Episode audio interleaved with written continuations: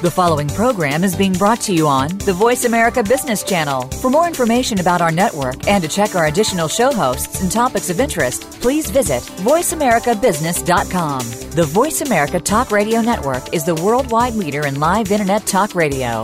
Visit VoiceAmerica.com. The views and ideas expressed on the following program are strictly those of the host or guests and do not necessarily reflect the views and ideas held by the Voice America Talk Radio Network, its staff, and management.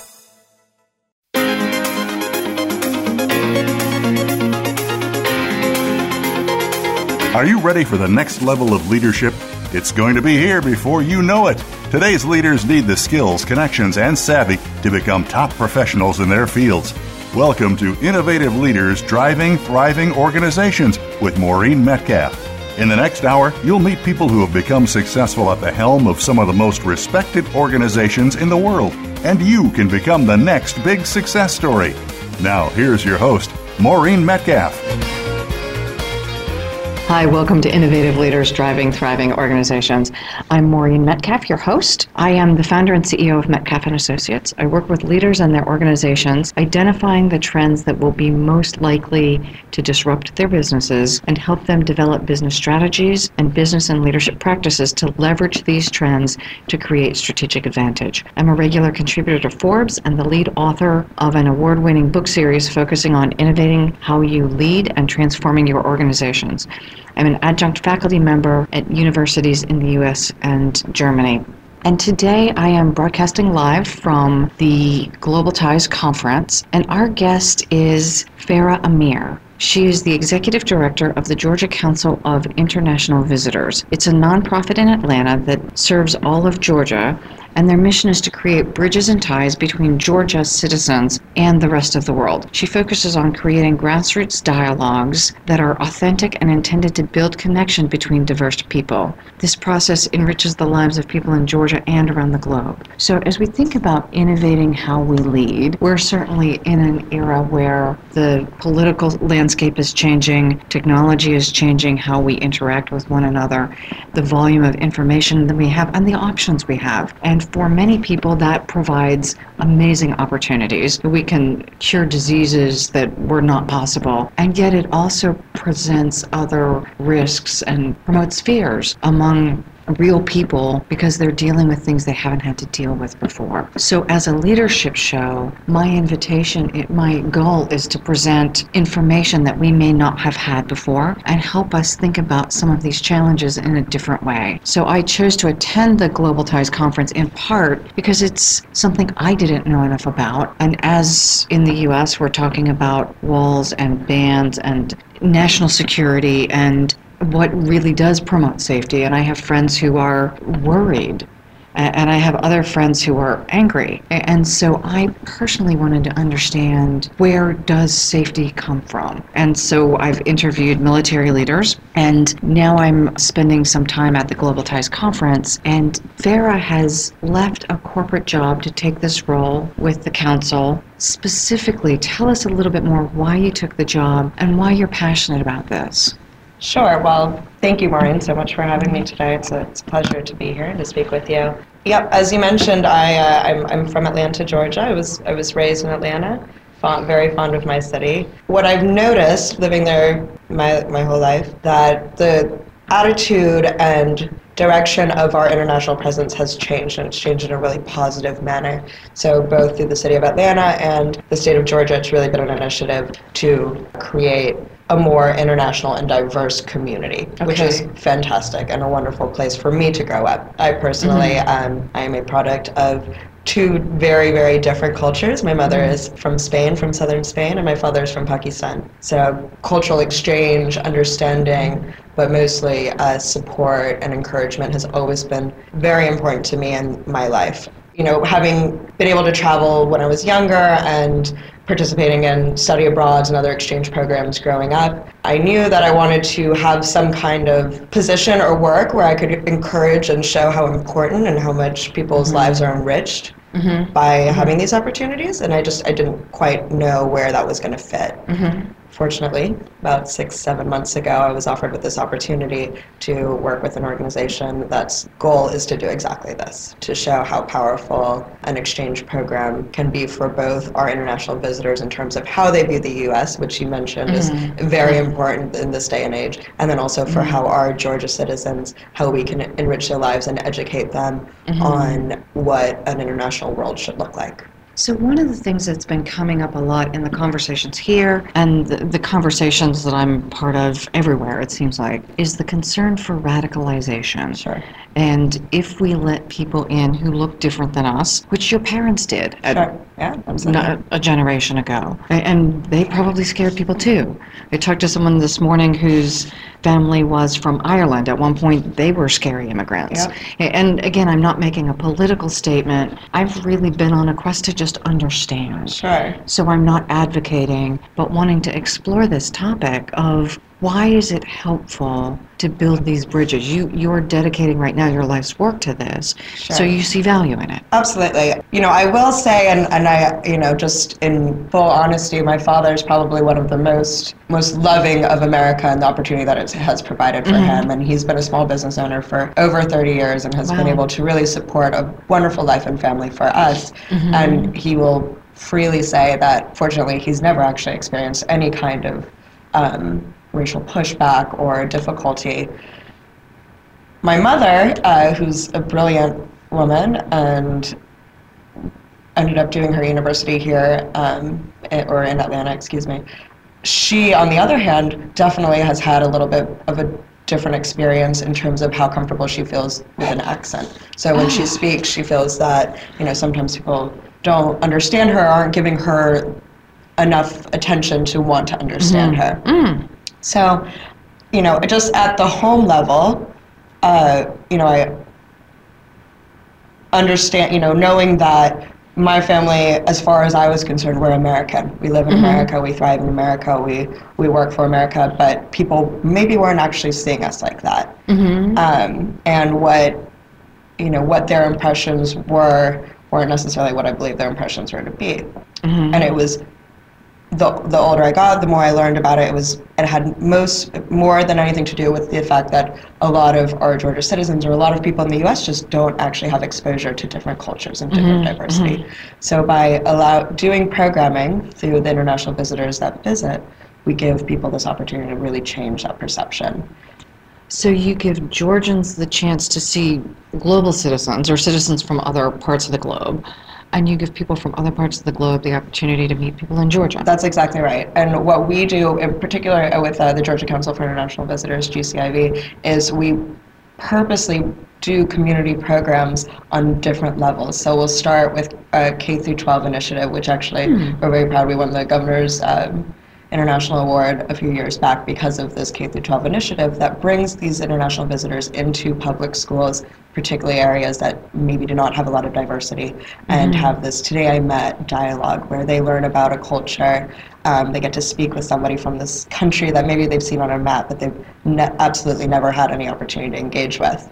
And so they, they see a real human person. Exactly. That's exactly right. And they, you know, hopefully they come out enriched and excited mm-hmm. about what they've learned or about you know the this different kind of food that they hear about or this, this special turbans. dress that they're wearing. Yeah. Exactly. Like, what do turbans mean and why do you wear them?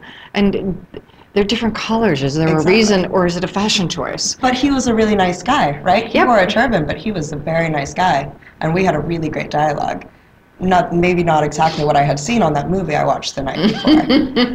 um, yeah. So so through that, and then we also, uh, you know, moving forward, we offer a lot of different community programs, whether mm-hmm. it's, you know, just um, very relaxed dinner opportunities where you welcome these people in your house and you have these conversations that are complete there's no agenda it is just mm-hmm. two people getting to know each other and getting to learn more about each other or on an educational basis where we're offering a lecture series to 350 people about what what the US government considers the most important international topics of of the time. Oh, wow. So th- there's a large spectrum. However, everything is definitely focused on making sure that we're delivering honest but authentic uh, opportunities mm-hmm. for exchange and cultural understanding.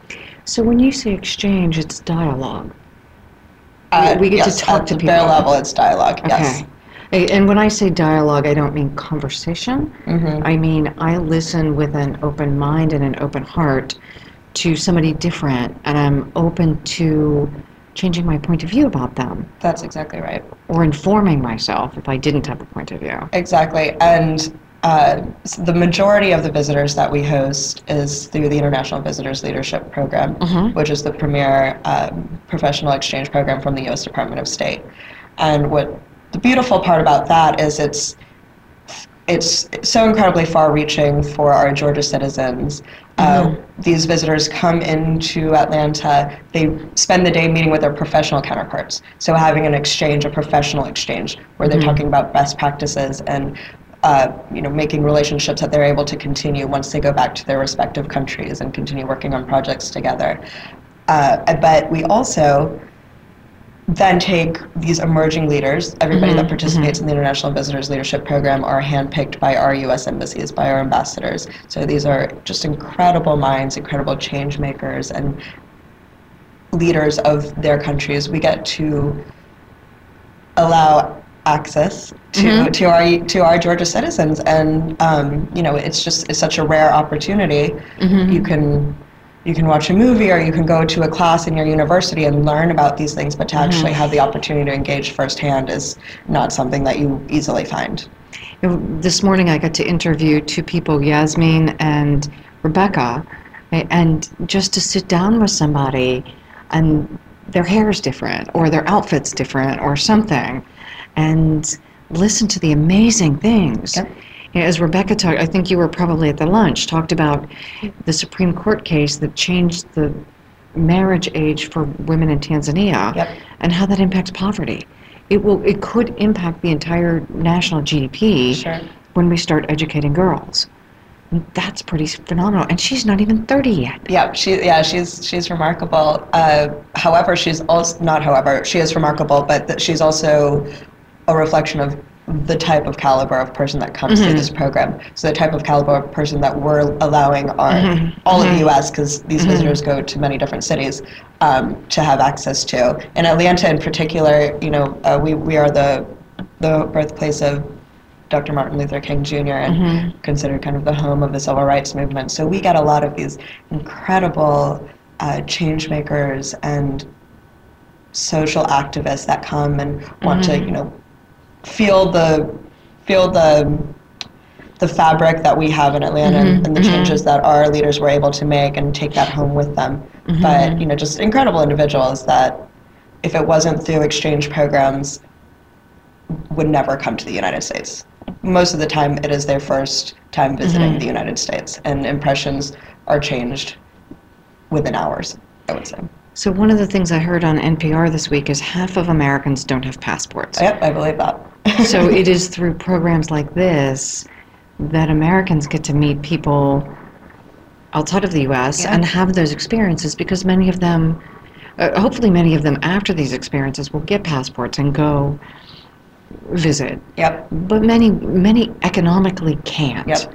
Or they have health issues or any number of reasons Or they that just- they can't ju- jump on a plane. they don't know you, they don't know that they might be interested in learning about what's outside of you know their 10 mile radius. And that's very true. If, if that isn't something that you grew up understanding then that makes sense. I be- this was this i have to say this was before i started with the georgia council for international visitors but i heard this wonderful story about a visitor that we had from belarus. And uh, it kind of to show how this is opposite as well, not not just Americans not understanding um, different cultures, but uh, a visitor from Belarus who was a participating in an American Libraries program, so he was a librarian, and we were asking him, you know, how how's your trip going? What do you think? And he was like, it's fantastic, really, really great time, but. I was expecting to see everybody in cowboy hats. He genuinely thought, because of the movies, that that was what he was going to see in America, and just you know was shock and awe that Atlanta was this city of diversity and uh, not very many cowboy hats. Probably not any cowboy hats. but yeah, I mean, you know, and if even that even that simple kind of change of mind can have an incredible ripple effect um, for long term citizen diplomacy, for long term policy change, and you know, countering any kind of any kind of poor decisions that could have been made in the future? So I um, went to Tanzania, climbed Kilimanjaro, and subsequently our climbing guide came to the U.S. and I hosted him, as, as did other people. So he went around, and it, it was fascinating because they don't have big box stores and they don't they don't have stuff like we have stuff. Sure. You know, many of the hiking guides don't own hiking boots, Sure. right? And they're climbing mountains. That this is what they do for a living. Mm-hmm. They don't have boots. They- They're just not available. Mm-hmm. I- In fact, we flew in and there was an airline strike, and so several of our people didn't get their luggage, and there wasn't an option to go buy hiking boots. You couldn't go down the street Yeah. and pick them up. Mm-hmm. A- And so it was just fascinating to watch him experience and explore that the world is very different here in ways he just hadn't imagined. Yep. And you're right, it's just this face to face. We were in his country and hosted, and I got to meet people of the Maasai traditions and all kinds of different backgrounds. But also, you know, it was fascinating. Our guides, the people working in the hotel, because of the strike, I was in the hotel by myself for three days before people showed up. Oh, wow. Or two days, something like that. And so I got to know the waiters and the house cleaners and folks. And even as an introvert, I, you know, struck up a conversation. So one, they spoke English. Mm-hmm. Two, we emailed each other. Some of them I'm still emailing with, and this was 15 years ago. Mm-hmm. And, and so I hear Americans at times say, "Well, I couldn't do that because I don't have whatever." These are people who get on a bus and go for an hour to an internet cafe to email people around the world. It's not, Absolutely. it's not like they're just trying to email me, but just a different perspective Absolutely. and the ability to get stuff done. Absolutely. You know, and, and we think people don't have stuff, so they're less fortunate. And my travels, that was one of the things I learned is less stuff doesn't equal less fortunate. It should have. Yeah, it absolutely should. Yeah, no, you're, you're exactly right. I think, not to say we necessarily take it for granted, but in America we are so fortunate and we do mm-hmm. way of life for some people is, is much easier than for a lot of people in other countries. oh yeah, we get clean water. Ah, yeah, bare minimum, Right. right? I mean, that is, unless you unfortunately live in Flint, Michigan. But yeah, yeah. In general, you know, the, your basic necessities are almost are you demand your basic necessities from mm-hmm. America, and mm-hmm. if you don't get it, it, it, it's a it's a big issue. However, all over the world, that just is not the case, and. However, that being said, I will say a lot of times in these exchange programs, our visitors do come expecting America to be this mecca of everything incredible mm-hmm, and mm-hmm. Costco's everywhere and, and, you know no poverty, no homelessness, and they and they mm. actually get to see the true America. They get to see that mm-hmm. we too have social issues, we too have poverty issues, we have children that need more help than they're able to get, and they start to realize this again is where we start to realize that our differences really aren't that different, and that you know whether it's color of skin or language you speak, there's so many things that at our base, most basic root we all want for each other. And that is how different prejudices are counteracted, and how we realize that essentially we're, we're all human beings and we're all meant to be happy and live a good mm-hmm. life. And that's, that's what we all deserve. It seems like most people want to raise their kids in a safe, healthy environment. They want them to ed- be educated. They want, you know, whatever variation of marriage and having children and having a family and, and going growing up and being productive citizens. Sure. In those ways, the differences seem minor. Yeah. Oh, absolutely. Right. Yeah. No, it's true, and and I think you know for for the International Visitors Leadership Program in particular, we are providing building blocks for these countries that might need a little bit more help or need, want to mm-hmm. come here and mm-hmm. kind of see how our best practices. Mm-hmm. However, it also benefits us tremendously in terms of being able to kind of understand we've always had it like this this has always been easy for us but let's look at this through a different color shade of glasses and see you know how our efforts can impact communities that maybe we haven't necessarily been looking out for So, who inspires you, like on a tough day? on a tough day Because I'm sure you have them. Yeah, we all have them. Absolutely, especially lately. You know, it's again. I- I'm fortunate that Atlanta, particularly the city of Atlanta, definitely wants a diverse and internationally full environment. But lately, you know, sometimes Mm-hmm. people don't necessarily see the benefit in offering funds abroad when we have our own issues here, or, you know, course. maybe. So there's definitely issues. I think our story sometimes is a little bit harder to tell than other nonprofits or other charities where Mm-hmm. people can have more of a, they can feel the impact a little bit more. Well, certainly the, the direct impact of food pantries. Exactly. Feeding our neighbors versus something that's a longer term investment. It's very much a long. It's long term in terms of public policy and, and what we hope, what the State Department hopes to mm-hmm. achieve. But I think that we do have a lot of short term benefits mm-hmm. in mm-hmm. terms of the opportunities we're offering our community while the visitors are there. But yes, you are correct. It, it's definitely it's a different it's a different story, and and that's what makes advocating for exchange and cultural understanding programs to be a little bit more difficult. Um, so yes, hard days. Who inspires me? My gosh, absolutely my parents. My parents are a huge inspiration. They just being international themselves, but uh, mm-hmm. being two of the most open and honest and friendly people to everybody. I mm-hmm. grew up, mm-hmm. you know, there there was never a prejudice in my home. If you imagine, my Muslim father married my Catholic mother, so oh, they, that's they, interesting. They have they've always had the biggest of hearts. My sister as well. My sister is a tremendous force. When she believes in something, she will advocate and fight for it with all of her being.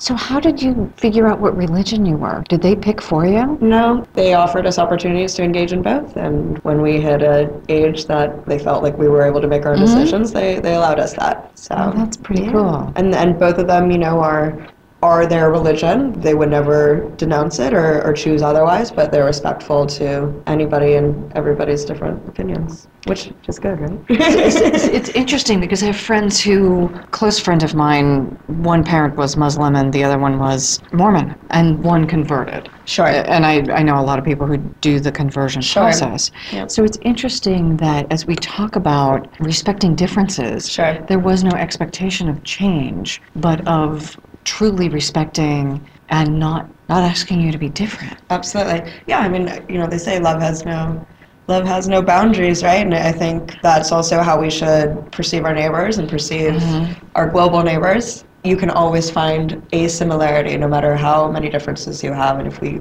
work more on finding that similarity and encouraging mm-hmm. That conversation instead of the negative one, which is what exchange allows for, um, then, you know, a lot of these dangerous situations and dangerous fighting that we have maybe could be resolved. Well, we change if we need to change the conversation, which I think is the first what exchange fundamentally is trying to do. They're trying to figure out what the best dialogue to have is. You know, I heard, and I'm not going to get the words right, but I heard someone earlier today in one of the interviews talking about recognizing differences and pulling out the opportunity that this conflict creates. So instead of saying there's a conflict and this is terrible, instead saying there's a conflict, and yeah, most of us don't want conflict, uh, really. and yet, there's a time for us to find things and opportunities that we would not have had to find otherwise we would not have had to find a new path forward because the one we were on we didn't realize wasn't working Absolutely. or maybe it was working for a lot of people and yet here we are Yeah. and the path is changing and i think there is fundamentally in any change in any transformation whether i wanted it or not i can either complain about it or find a positive path forward Of course, yeah. That's that's the hope, right? That we, we, we look to find the positive path. And I think with these kind of grassroots exchange programs that you mm-hmm. try and reach as many of your community members and as many of your citizens in state as possible, just allowing that, you know, 30 minute lecture or that 15 minute handshake at a, at a lunch function is enough to make them start to think about changing that mm-hmm. dialogue, mm-hmm. right? So I, I originally was thinking one way, but as we mentioned, we met this person. He wasn't so bad. right? He had some interesting things to say.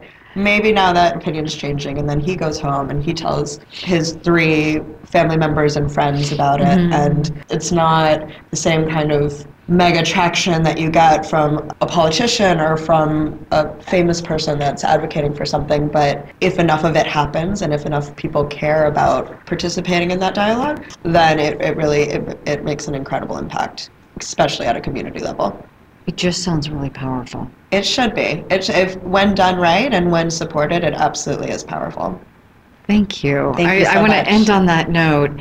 And Farah, thank you for being such an inspiration. You know, I really admire that you chose to leave a high power corporate job to take this because of your family heritage and the impact you want to make on the world. It, it's just really an inspiration. Well, thank you, but I, So I must say I'm. I'm fortunate to have the opportunity. Thank you. Thank you, Maureen. So, just to wrap up the conversation with Farah and again pull it back to why this matters for leadership. As leaders, we are all facing some tough questions, and the world is changing, irrespective of which country we're in. We're facing new dynamics or different dynamics, and it's incumbent upon each of us to learn to ask those questions, to meet people who look different than us. And most of us can't do an exchange program. Mm-hmm. Hopefully, this radio show gives folks an opportunity to hear somebody they wouldn't have heard. You, know, they, you may not get to sit down and have a glass of wine with Farah, but you can at least hear the conversation. And I hope her choice to take this role, to be a leader in the community, to advocate for something she values deeply, is an inspiration to you as it is to me to find our own truth about what's happening. Again, in an environment that's so polarized, and there is truth on both sides, right? There, there is truth in building bridges. There's also truth in being safe, and we each need to find what that looks like for us in a way that is also loving and supportive in building bridges and keeping our families safe. And for each of us, that path will look different. So, again, I want to thank you for sharing your story.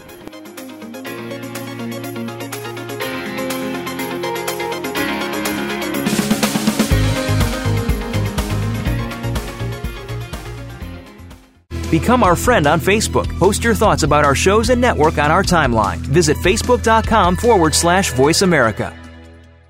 Metcalf and Associates is a management consulting and leadership development firm dedicated to helping leaders, their management teams, and their organizations implement innovative leadership and business practices to help create market differentiation necessary to thrive in this rapidly changing environment.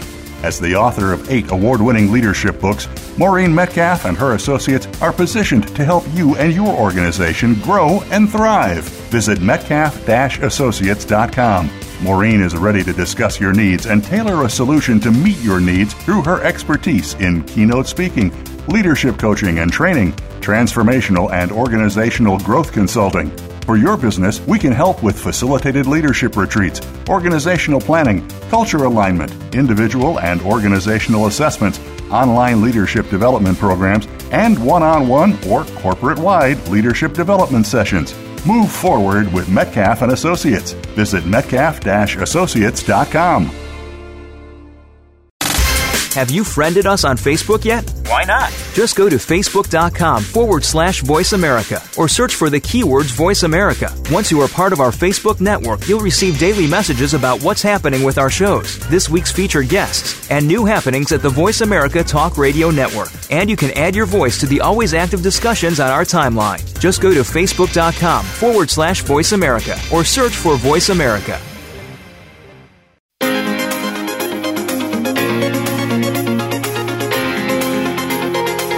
You are listening to Innovative Leaders Driving Thriving Organizations. To reach Maureen Metcalf or her guest today, please call in to 1 866 472 5790. That's 1 866 472 5790. Or send an email to info at metcalf associates.com. Now, back to this week's program. Welcome back to Innovative Leaders Driving Thriving Organizations. Today we are at the Global Ties International Conference, and this is part two of a conversation. We are now welcoming Fabienne Perlov. She has over 12 years of growing leadership experience in the field of public diplomacy, international development, and forced migration. Beyond her executive director role at the San Diego Diplomacy Council, she has leadership experience at the United Nations, French government and non governmental organizations in the United States, Canada, the West Bank, Israel, France, Azerbaijan, Russian Federation, and the Caribbean area. She speaks five languages and holds a master's in international development study. Fabienne, thank you so much for joining us. Thank you, Maureen. It's a pleasure to be here and uh, to share some of my work and uh, passion with you. Thank you. How did you get started in working in the area of diplomacy? Well, I, I grew up in France, and uh, at the age of 17, I went on an exchange program for a year to Russia. Um, and when I lived in a Russian family and studied at a local high school, I really disco- discovered another culture, uh, another civilization, and a, a, way of doing and thinking that was different to what I was familiar with. Um, so I returned to France, and I decided to, you know, uh, uh, be more involved. And the first experience really inspired me to learn more about the country and its people. And so I graduated a Bachelor of Arts in Russian Literature and Civilization and went back to Russia and worked for six months for a nonprofit organization doing HIV AIDS prevention in Moscow. Um, but to be honest, the more I spend time working with nonprofit leaders in Russia, the more I realize I need to build professional skills and, and knowledge to start a career in, in diplomacy and international development. So I graduated a Master of Arts in International Development Studies. And later, I had a great chance to utilize and expand my international experience working for the French government, um, specifically for the French Office for the Protection of, of Refugees, which is a, a department under the Ministry of Foreign Affairs in Paris. So that's how it's, it all started. So, how then did you get to the U.S. and eventually start working for the San Diego Diplomacy Council? Right. So, um, you know, when I worked at the Ministry of Foreign Affairs in Paris, I was responsible for interviewing thousands of uh, asylum seekers from post-Soviet Union and, and the Balkans. I was assessing their claim and determining their refugee status according to the 1951 Refugee Convention and the European asylum norms. And it was difficult to hear the, the alleged persecutions on a daily basis from the asylum seekers without being able to, de- to do much more than making a decision on their claims. So after four years, I decided to go to the field. You know, this is a what we say in the humanitarian world. We go to the field, and I joined UNHCR in Israel, the United Nations High Commissioner for Refugees. Um, the, the, the UNHCR office called me for assistance as they were going through a crisis in Israel um, with thousands of Sudanese, Eritreans, and Ivorian asylum seekers coming through the southern border through um, Sinai into Israel.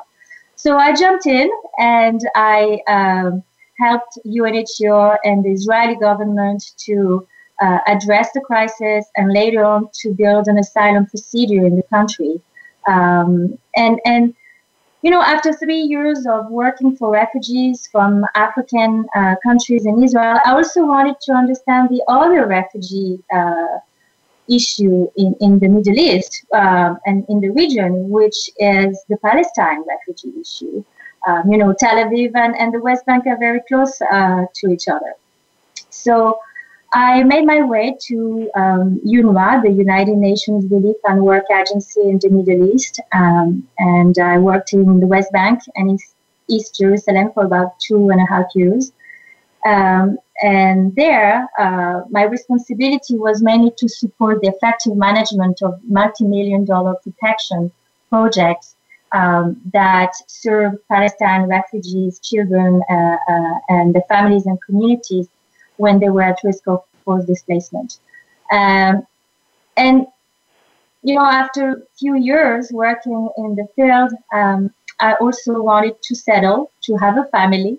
And so I moved to North America with my husband and uh, I moved to Canada. I lived in Canada for two years.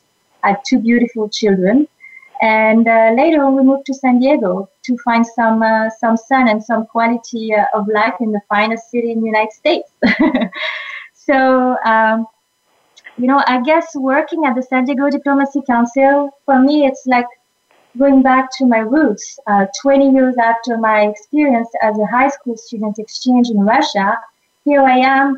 I have the chance to oversee an organization that inspires world leaders uh, and emerging leaders and San Diegans to experience the power of international, professional, cultural, and educational exchanges in the in the San Diego region. So, how does your global work specifically tie to San Diegans? It, it seems fascinating to me, especially as uh, we as Americans are exploring um, in various ways the impact of refugees, that you have this vast experience about how people migrate by choice and against their will uh, because of um, issues in their environment. How, what's the tie to San Diego and the value they get from the experience you have earned? So at the San Diego Diplomacy Council, we bring about 600 international uh, emerging leaders um, to San Diego region each year. This is almost like two experts per day. So, uh, and those experts, those visitors, you know, they are business, government, nonprofit, and academic leaders, and they come from more than 130 countries. Um, and so, when they come to the San Diego region, we really try to expand the mutual understanding uh, between them and their counterparts in, in San Diego, uh, but also to create a network of partners in the United States and around the globe that inspire each other, you know, and can work together to address common challenges. And, you know, common challenges are, are, are there are many of them, but we can say that we, you know, our programs touch upon citizen safety, refugee and immigration, like you mentioned, economic opportunities, social justice, and environmental sustainability. Um, but we, we not only do that, we know we also promote cross-cultural engagement and, and try to build the global acumen in the San Diego community. And so we organize a lot of events. We do dinner hospitality, home hospitality, so that really uh, the world comes together in San Diego. And I mean, I can share some of our statistics uh, uh, around our alumni. The fact that over 335 current and former heads of states and many other distinguished world leaders in government uh, around the world are alumni of our exchange programs uh, shows really the, the quality uh, and the power of international exchange programs. Uh, but I would say, you know, I'm a person who always tried to figure out how do we bring value uh, to uh, our leaders and the community. What is our local and global impact? And I see that beyond uh, uh the statistics, uh, the fact that we generate an economic revenue of about $2.7 million to the region in San Diego each year our visitors use, you know, our local hotels, transportation, and, and, and, and cultural uh, uh, sightseeing. Beyond the economic impact, we really uh, uh generate a social and civic impact capital. Uh, and, and, and the easiest way to capture that is through offline conversations I have with our local and international participants. one of the programs we have is uh, a fellowship program where an emerging uh, leader who is an entrepreneur from Russia, from South America, can spend six weeks at a local company in San Diego. And uh, we've seen great uh, uh, value to this type of programs because uh, our international visitors learn about American values and societies and, and way of doing business. And not only that, but uh, the company who is hosting them has the capacity to travel to the country of the fellow and you know continue that collaboration on and on again. Uh, we had uh, one of the companies in San Diego called, and uh, they went to St. Petersburg recently. The CEO of Hera Labs in San Diego went to St. Petersburg and and did a course for uh, women startups in St. Petersburg at the university and, and continue that collaboration. So it's, it's very empowering in that regard. Okay, so let me repeat back because again, I think especially in the current political environment around the globe, people are are pulling back and becoming more nationalistic and kind of wanting to take care of themselves and their own country. Um, at an increasing rate and be globally focused at a decreasing rate. So, depending on the organization and the person, that varies. And so, I think it's important to hear the kind of business case, for lack of a better term, for continuing to invest in global relationships. And I'm not talking about the percentage of our time, but that they bring businesses that fill a need that we may not have been meeting ourselves. It creates a peaceful dynamic where we are interdependent, and so we're we're building revenue um, on either side. Positive business relationships allow us to buy and sell our goods and services. It allows us to buy and sell natural resources, to encourage our business, and it allows us to solve some of the cross border issues that we wouldn't be able to address as effectively as a single nation. Am I capturing that? And what did I miss? I, I think um, through the international exchange programs that we administer, we really create um, strong partnership and alliances between United States, San Diego, and you know our allies around the world. Um, I'll I'll, uh, I'll, uh, I'll give you an example. We recently had a delegation uh, of young entrepreneurs from more than 18 countries around the world, and you know uh, when they come, we really make sure that they meet uh, different uh, leaders and actors in San Diego so that they see the whole picture. They see the diversity of uh, uh, the economic, social, and political landscape in, in San Diego. And um, so that they forge relationship and, and they understand better how does America work. Um, and what I haven't mentioned is that when they go back to their country, um, they continue working with our U.S. embassies. You know, uh, often actually uh, as an, the executive director i don't have so much information about uh, the great successes uh, of collaborations between our us embassies and those leaders that are continuing doing their great work you know establishing economic partnership with um, with the, the united states. And uh, and not only the united states i say the great and smart uh, policy behind the international exchange program and especially the international visitor leadership program that is sponsored by the State Department is that it also generates collaborations within the regions. For example, our delegations come from a, a region in, in, in the Middle East, and those leaders are spending three weeks on an exchange program in the United States. So when they return home, they're not only friends of the United States, they are friends with their neighbors. And that is a great catalyst for uh, collaboration in, in the region and, and, you know, for better influence, American influence. Uh, I, I would be honest. I think it's uh, a real leadership is not about, uh, you know, uh, showing authority. It's it's it's about your capacity to influence the world economically, politically, and, and, and in terms of civil rights as well. So it has different. It has so many values in many regards.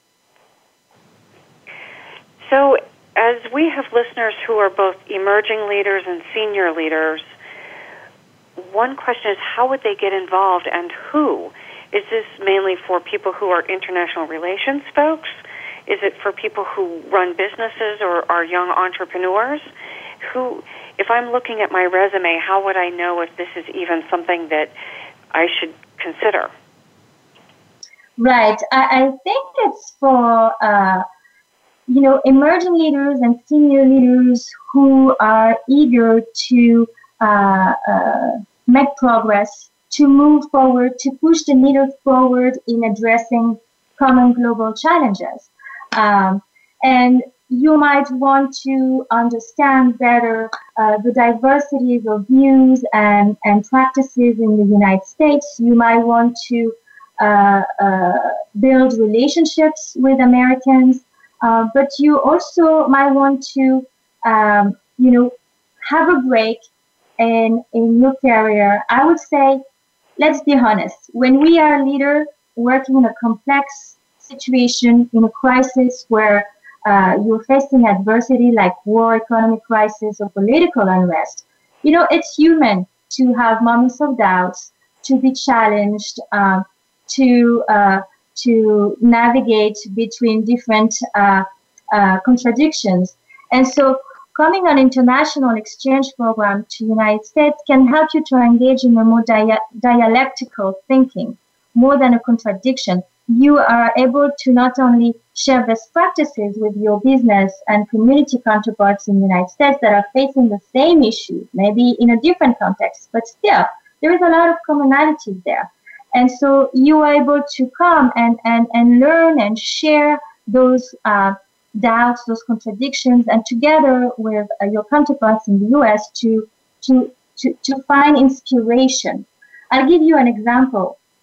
Uh, recently, we had four Venezuelan activists and human rights defenders um, uh, coming to San Diego uh, in, in October, last October. And during the visit, the group met with NGO leaders, government officials, and activists who work to increase civic engagement and reform the electoral process in the US.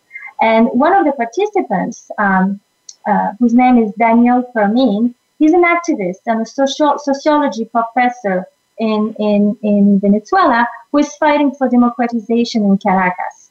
Um, and Daniel, he's a leader, you know, who goes above and beyond for the future of his country and his people. But like any human being, any leader, he has moments of doubts. He's seeking for better solutions to move his country forward.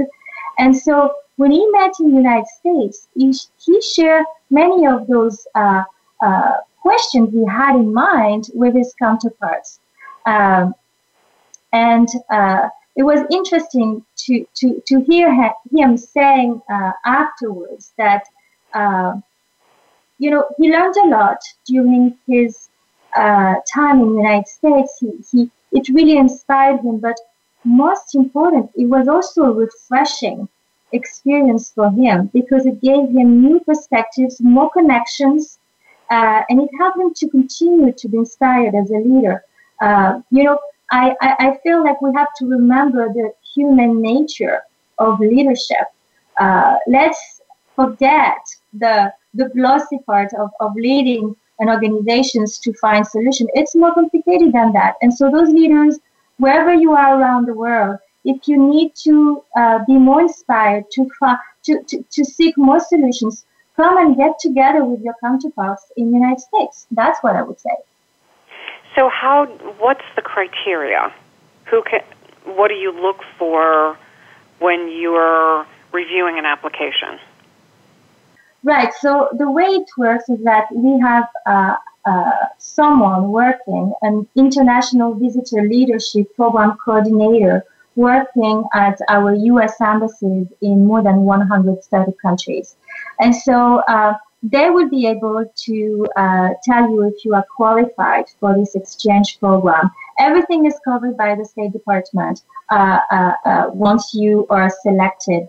And I will say, um, our embassies uh, want to support your goal you know, to promote peace, prosperity, and stability in your country, in your society, in your community. So if uh, this is something that you aspire and you have demonstrated great leadership, um, you should certainly contact our embassies. I would also say you can look at our website, the San Diego Diplomacy Council. You can look at Global Ties US website for more information.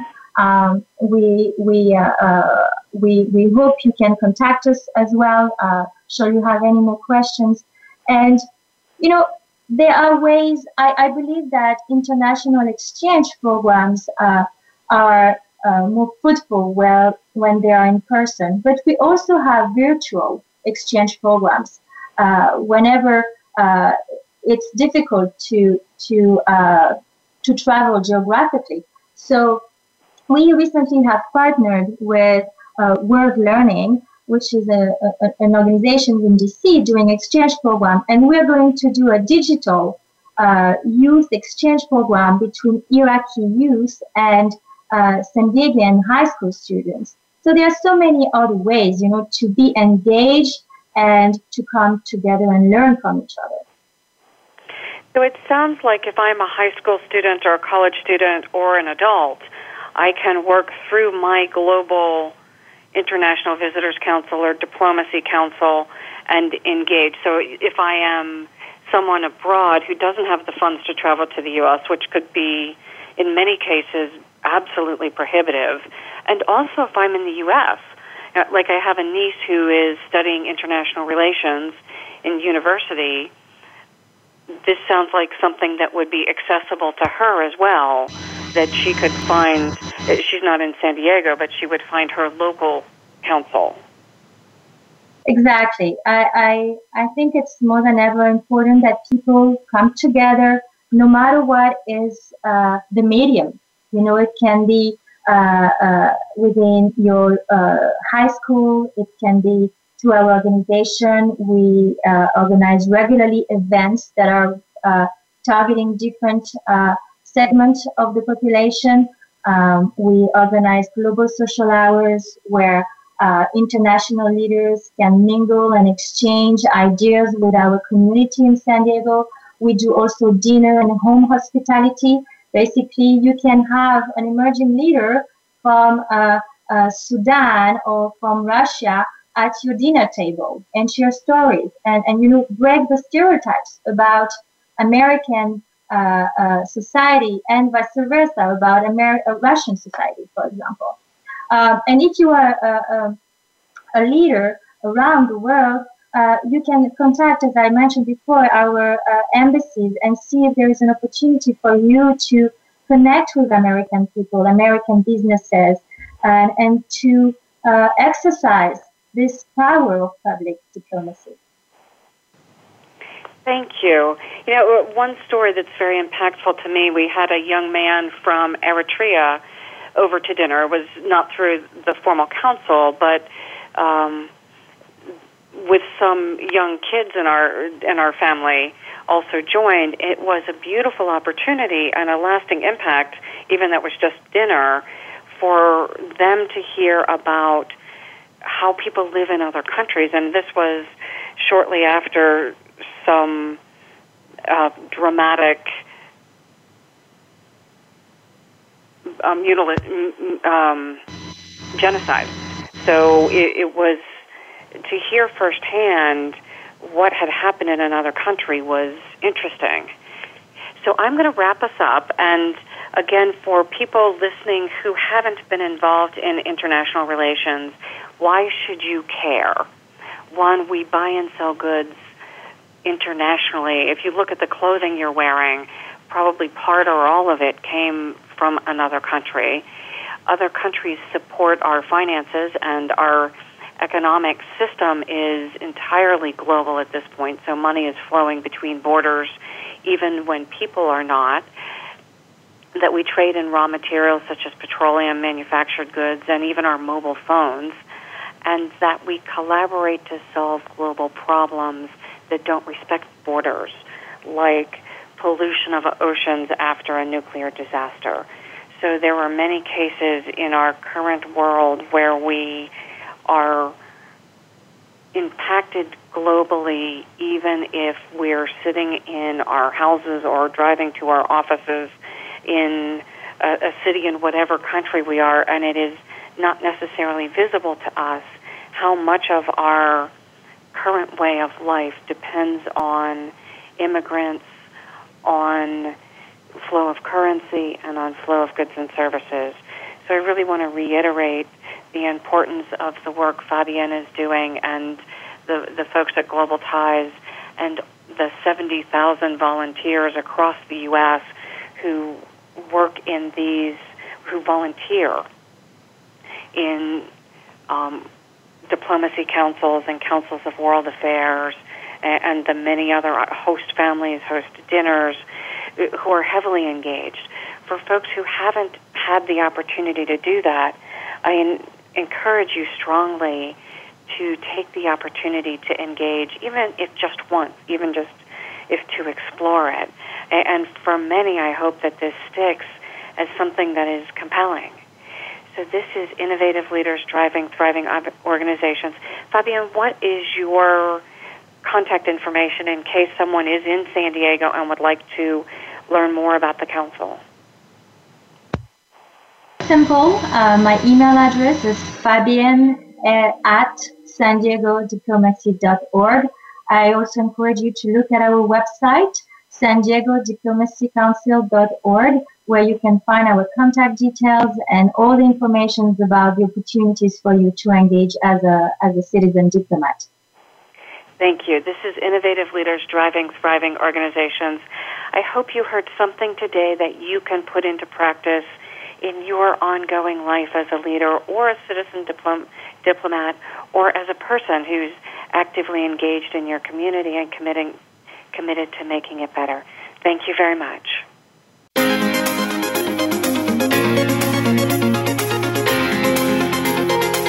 Thank you again for joining us this week. Please tune in for another edition of Innovative Leaders Driving Thriving Organizations with Maureen Metcalf next Tuesday at 11 a.m. Pacific Time, 2 p.m. Eastern Time on the Voice America Business Channel. We hope to see you here next week.